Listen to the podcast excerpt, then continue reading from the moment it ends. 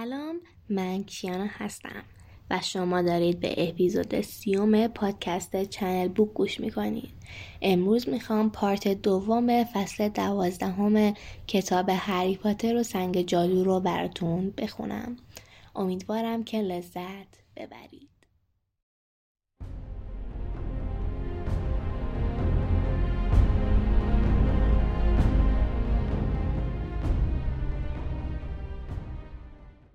بهتون پیشنهاد می‌کنم که قبل از گوش دادن این قسمت پارت قبلی این فصل رو هم گوش کنید.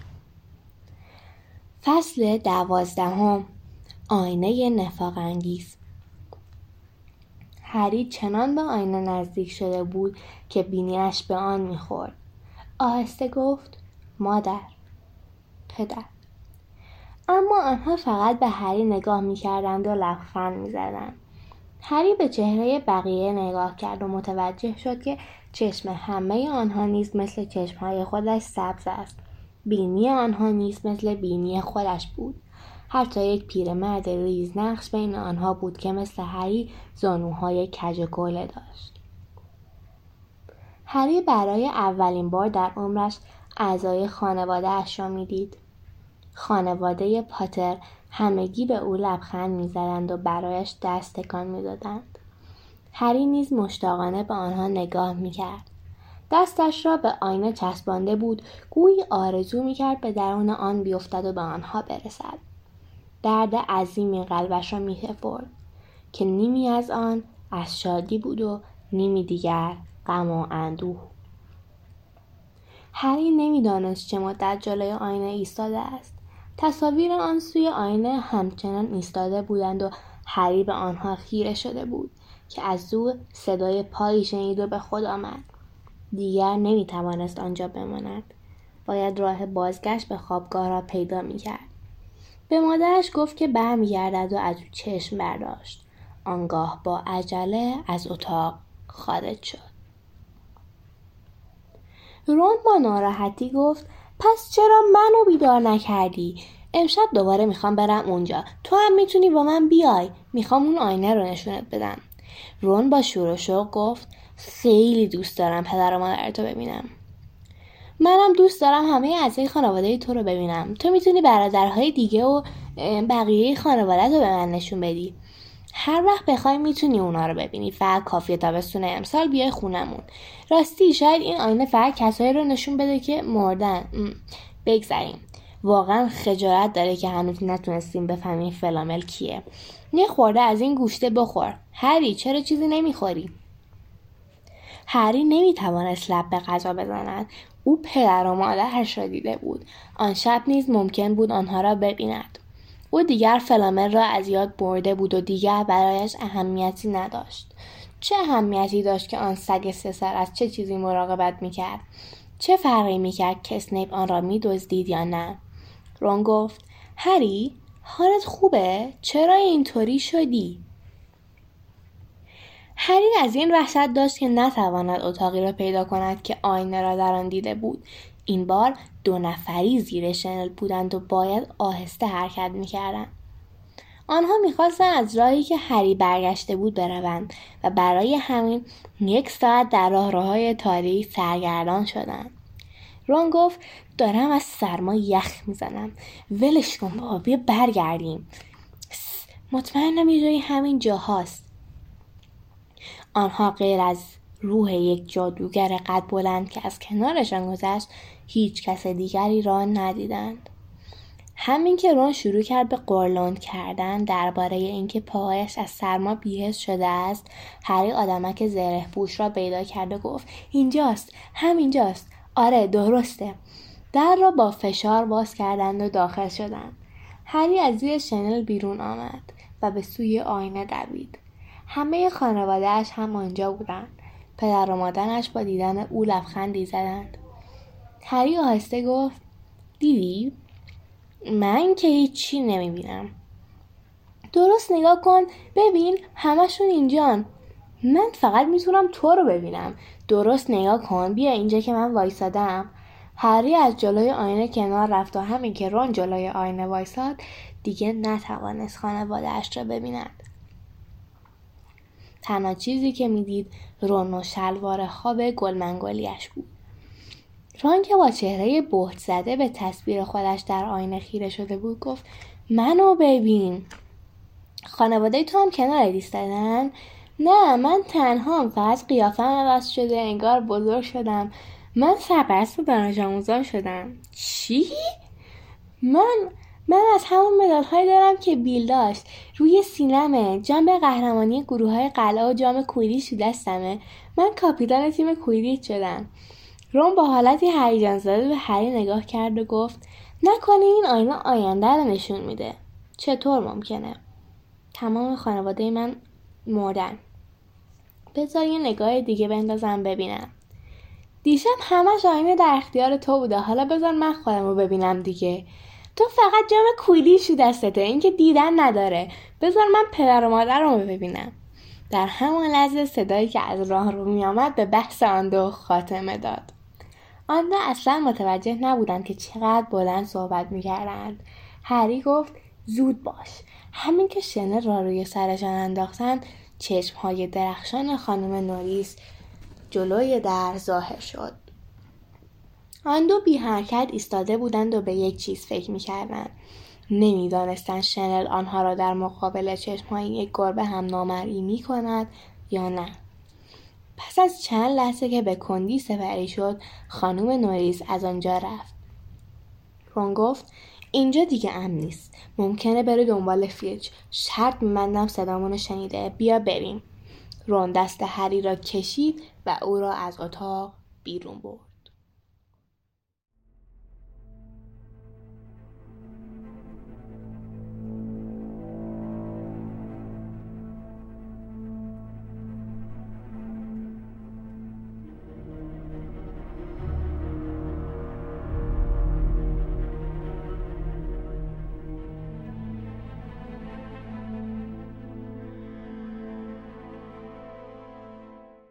صبح روز بعد هنوز برف روی زمین آب نشده بود. رون گفت هری میای شطرنج بازی کنیم؟ نه. چطوره بریم یه سر به هاگید بزنیم؟ نه من نمیام. تو برو. هری من می‌دونم تو چه فکر هستی. تو فکر آینه ای درسته؟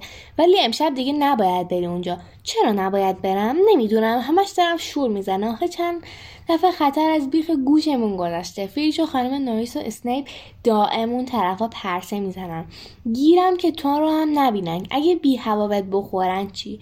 اگه خودت به یه چیزی بخوری و اونو بندازی چی؟ تو هم شده هماینی؟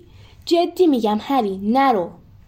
اما هری جز رفتن به سراغ آن آینه فکر دیگری در سر نداشت و حتی رون نیز نمی‌توانست جلوی او را بگیرد. آن شب سومین شبی بود که هری آن مسیر را طی کرد و این بار بسیار سریعتر از قبل می‌توانست راهش را پیدا کند. او به سرعت پیش می‌رفت و خودش می‌دانست سر و صدا کردن کار عاقلانه ای نیست. با این حال با هیچ کس مواجه نشد. این بار نیز پدر و مادرش همانجا ایستاده بودند و به او لبخند می‌زنند یکی از پدر بزرگهایش با خوشحالی برایش سر تکان می‌داد. هری جلوی آینه روی زمین نشست. هیچ مانعی وجود نداشت و او می‌توانست تمام شب را در کنار خانواده سپری کند. اما دوباره برگشتی هری؟ هری احساس کرد یک سطل آب یخ را روی سرش ریختند فورا برگشت و پشت سرش را نگاه کرد. کسی که پشت یکی از میزهای کنار دیوار نشسته بود کسی نبود جز آلبوس دامبلدور.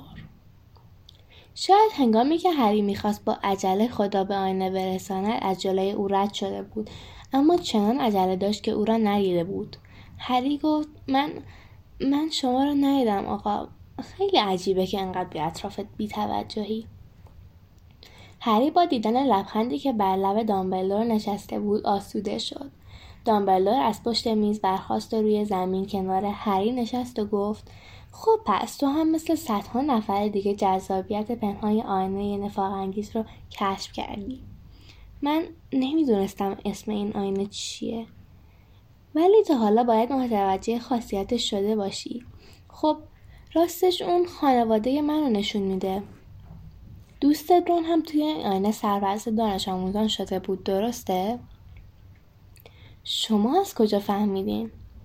دامبلور به آرامی گفت من برای نامری شدن به شنل نیازی ندارم حالا متوجه شدی که این آینه چی رو به ما نشون میده؟ هری با تکان سرش جواب منفی داد.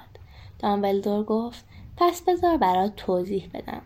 فقط خوشبختترین آدم دنیا می‌تونه از این آینه مثل یه آینه معمولی استفاده کنه. منظورم اینه که وقتی توی این آینه نگاه می‌کنه خودشو می‌بینه. متوجه شدی؟ هری لحظه به فکر فرو رفت و سپس آهسته گفت این آینه هرچی که بخوایم رو بهمون به نشون میده هرچی هم آره هم نه این آینه کمابیش آرزوهای قلبی هر کسی رو بهش نشون میده. تو که هیچ به خانوادت رو ندیدی توی این آینه اونا رو در کنار خودت می‌بینی.